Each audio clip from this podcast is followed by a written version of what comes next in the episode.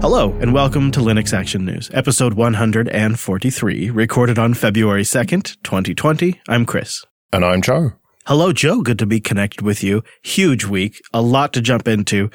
Let's start with Qt's changes. No, not changes that are cute, but changes from Qt. Yeah, we're talking about the toolkit that Plasma is based on, sometimes called Qt, from the Qt company, formerly Trolltech. They're kicking the new year off with some big changes. They write on their blog to support the continuous growth required to keep Qt as a development platform relevant. We need to make changes to our offering. One, installing of Qt binaries will require a Qt account, aka you'll have to get a user ID and password and you'll have to log in to get to them. Their long-term supported LTS releases and their offline installer will only be available to commercial licensees and the new Qt offering for startups and small businesses will be launched. It'll be a special price point at $499 a year. This could put the open source community in a bad situation. Because if I'm reading this right, Joe, bug fixes will be going to the LTS versions or the latest development releases of Qt. In other words, say you're, you're building Krita or Kdenlive you either need to license the long-term support versions of Qt and get bug fixes on that, which at a minimum would be $499. However, I think the Krita Foundation looked into it and at a budget of 125,000 a year, they make too much to get that 499 price point. So who really knows how much they have to pay? So they either pay an untold amount of money to get the long-term support version or they ride that development wave and they, they stay absolutely current. But here's the thing to consider. We're not that far away from Qt 6. And then what do we do? do? Does everybody just jump to this brand new release? Because the older versions, except for the LTS, as far as I understand this, won't be getting bug fixes. Well, that seems to be the situation. And so surely there are only two possible conclusions to this. Either Qt will be forked and maintained by the community or someone else. And people will just use that and not necessarily contribute to the original Qt or the Qt company are going to have to backpedal on this. And that seems more likely to me. I'm pretty sure there's already a serious contender from the community in the works. I, don't know much about it, so I don't want to speak out of turn, but it seems that the developers are already actively considering that. I'm, I'm left pondering long term what the Qt company's business model is here they were already on fragile terms with the open source community's understanding of what the licensing requirements are. I've seen them upset developers over changing the rules. And now this, it just wasn't a step in the right direction.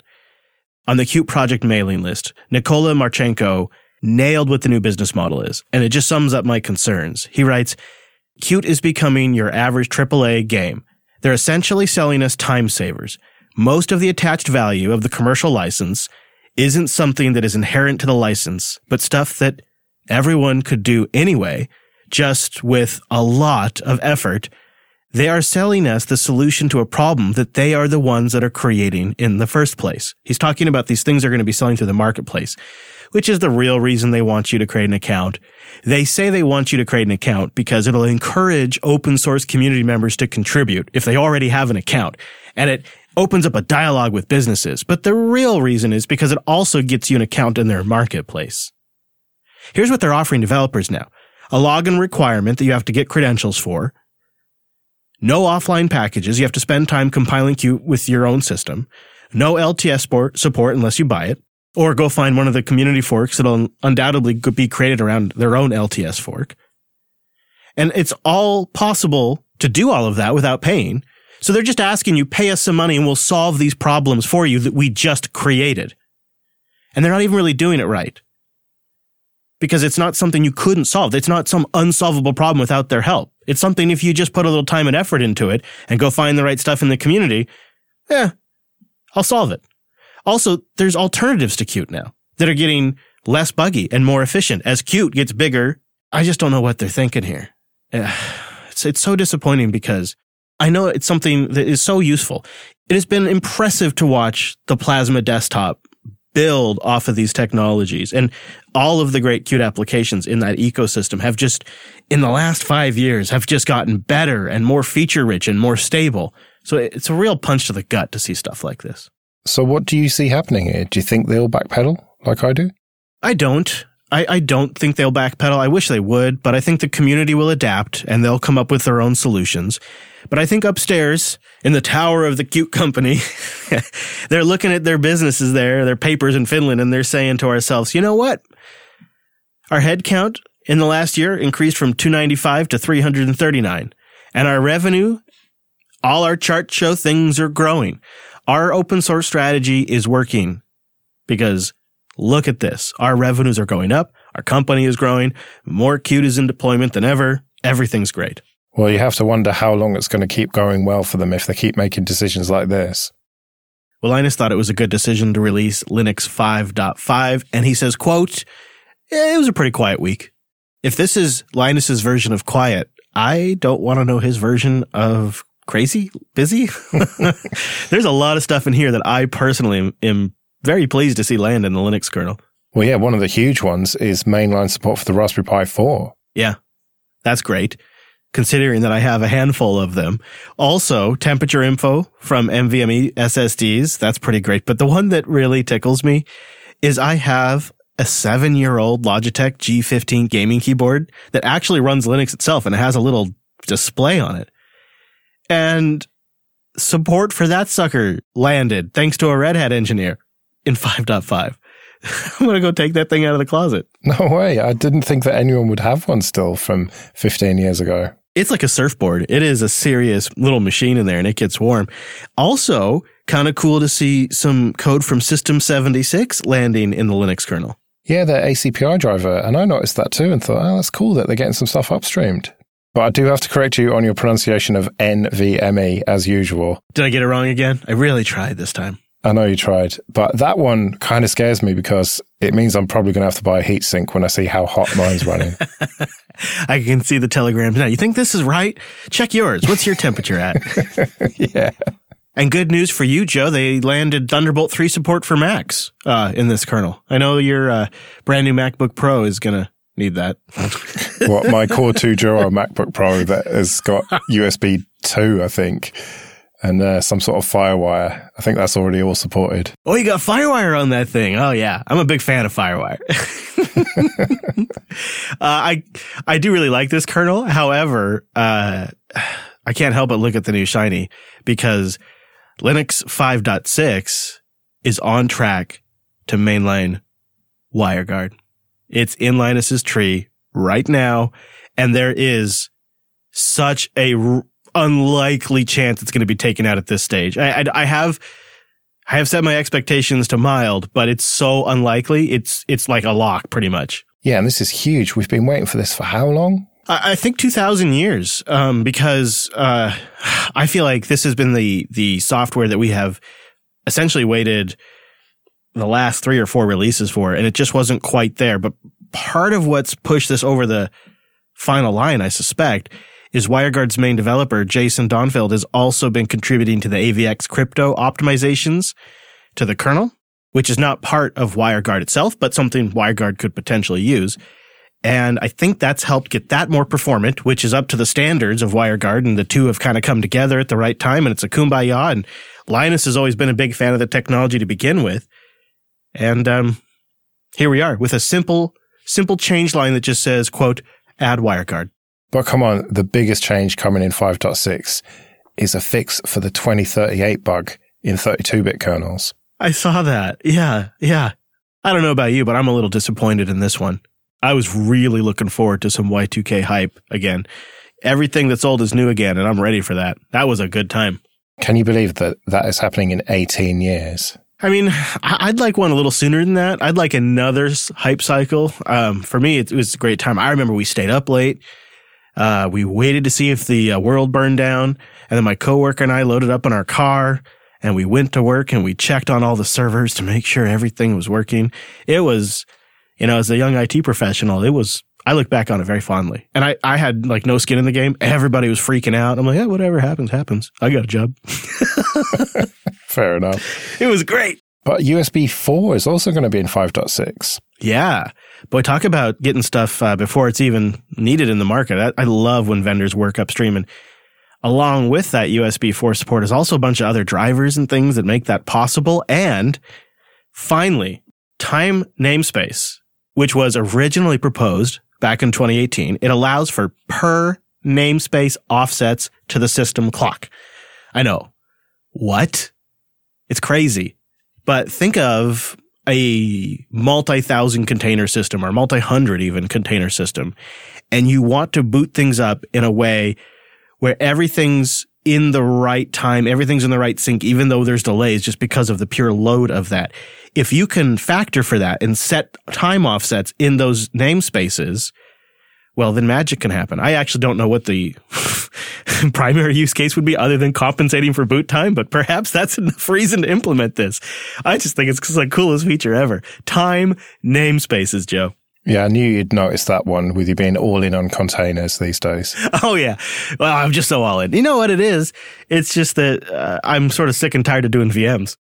Looks like Michael Larabel over at Phoronix noticed that Ubuntu 2004 even though it will ship an older kernel, will backport WireGuard into Ubuntu 2004, which is important since that's a long-term support.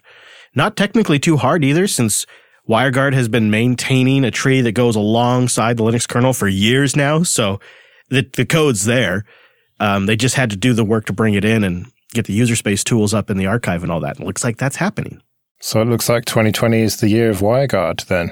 Whoop whoop. I don't think I made a prediction about that, which is a massive oversight on my part. Yeah, but Alex did, so he's got that one over you. Ah, dang it. Ah, good for him. Good for him. Good.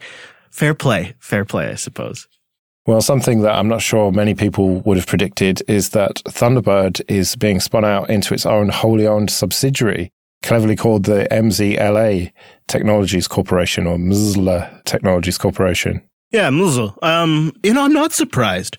Thunderbird's kind of been on shaky ground from we're putting her in maintenance mode to, oh, all right, we'll take donations to, hey, we got some donations I'm going to hire to now this move.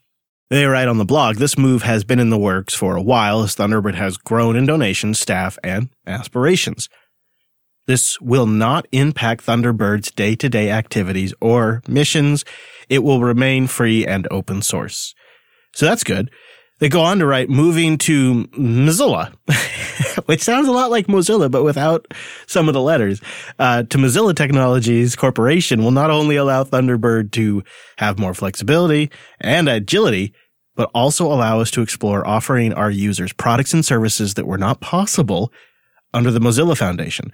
The move will allow the project to collect revenue through partnerships and non-charitable donations, which in turn can be used to cover the cost of new products and services. So we're going to get a VPN client in Thunderbird. oh, I hope so. yeah, let's see. A VPN client, uh, a cloud storage client. Um, actually, that wouldn't be too bad. I don't know. Um, it's never going to happen, but I would pay for really well developed Mozilla extensions, like a a Fantastical quality calendar from Mozilla. Fantastical is an app on the phone just a really great calendar app. Something that was like Enigmail, but even easier and simpler and more approachable. I, I, you know, I'd pay a couple bucks for that. I suspect it's through other partnerships. I have no idea what that could mean. Maybe it's bundling. Who knows? I guess we'll just wait and see. Well, this is good news as far as I'm concerned. It's good news in that they're not just leaving it to rot. They're, they're putting it out there as its own corporation that can work to make its own money. And I set my dad up on Thunderbird years and years ago, and he's just been slowly updating and using it.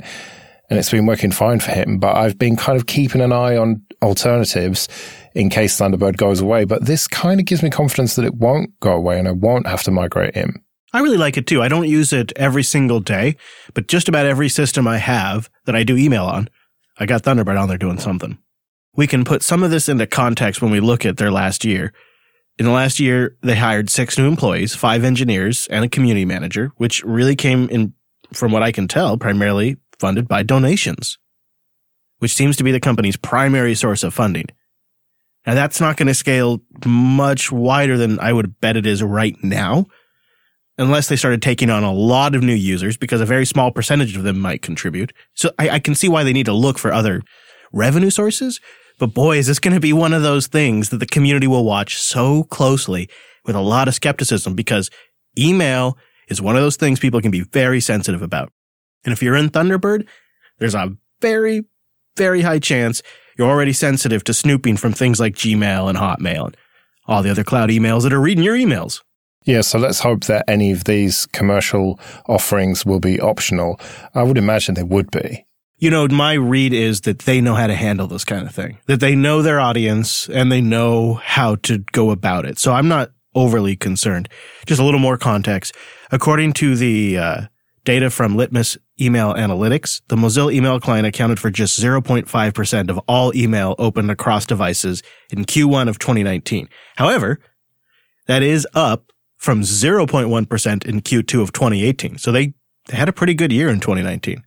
To put that in perspective, Apple is around 7.8% with their mail client and Outlook is only around 10%, just really around 9.2%. I'm surprised that's even that high given how popular webmail is these days. Yeah. Yeah. Outlook I thought would be a little higher because, uh, you know, back in my corporate days, um, I, I literally saw people that spent their entire day in Outlook. It was on every corporate computer everywhere. Although I, I bet a lot of them are just sending internally. And so when you're when you're collecting analytics based on headers, you're only looking at emails that are sent externally. So maybe that Outlook figure is a little low, but you're right. It really does demonstrate the total massive dominance of, of webmail. It's crazy. Well, we had some news from IBM this week that shows quite how important Red Hat is to them these days. The current CEO, Ginni Rometty, is stepping down from the 108 year old company. She's going to be replaced by IBM's senior vice president of cloud. And the same day, Jim Whitehurst, the CEO of Red Hat, will become president of IBM. Yeah, and Arvind Krishna, the new CEO, was pretty heavily involved in the Red Hat acquisition. So to put him in charge and then to have his number one be Jim Whitehurst, to me at least, says that that acquisition was pretty important to them. I remember when they acquired Red Hat, there was speculation about sort of a acquisition from within and having Jim run the company. And I, th- I suspect Red Hat employees are pretty happy with this move. And it wasn't unfounded speculation because you have to understand Ginni didn't necessarily oversee like a super successful run of the company. IBM experienced 22 consecutive quarters of sales declines under her leadership. That is pretty bad. Year over year sales dropped nearly 4% from 2018.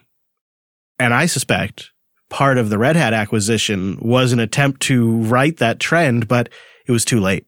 Yeah, and the stock price hasn't exactly done well under Ginni, but I think she was kind of there at a, a big period of change in the whole industry. And to be fair to her, she did oversee that Red Hat acquisition and that hopefully for IBM will kind of drag them back into relevance and profitability.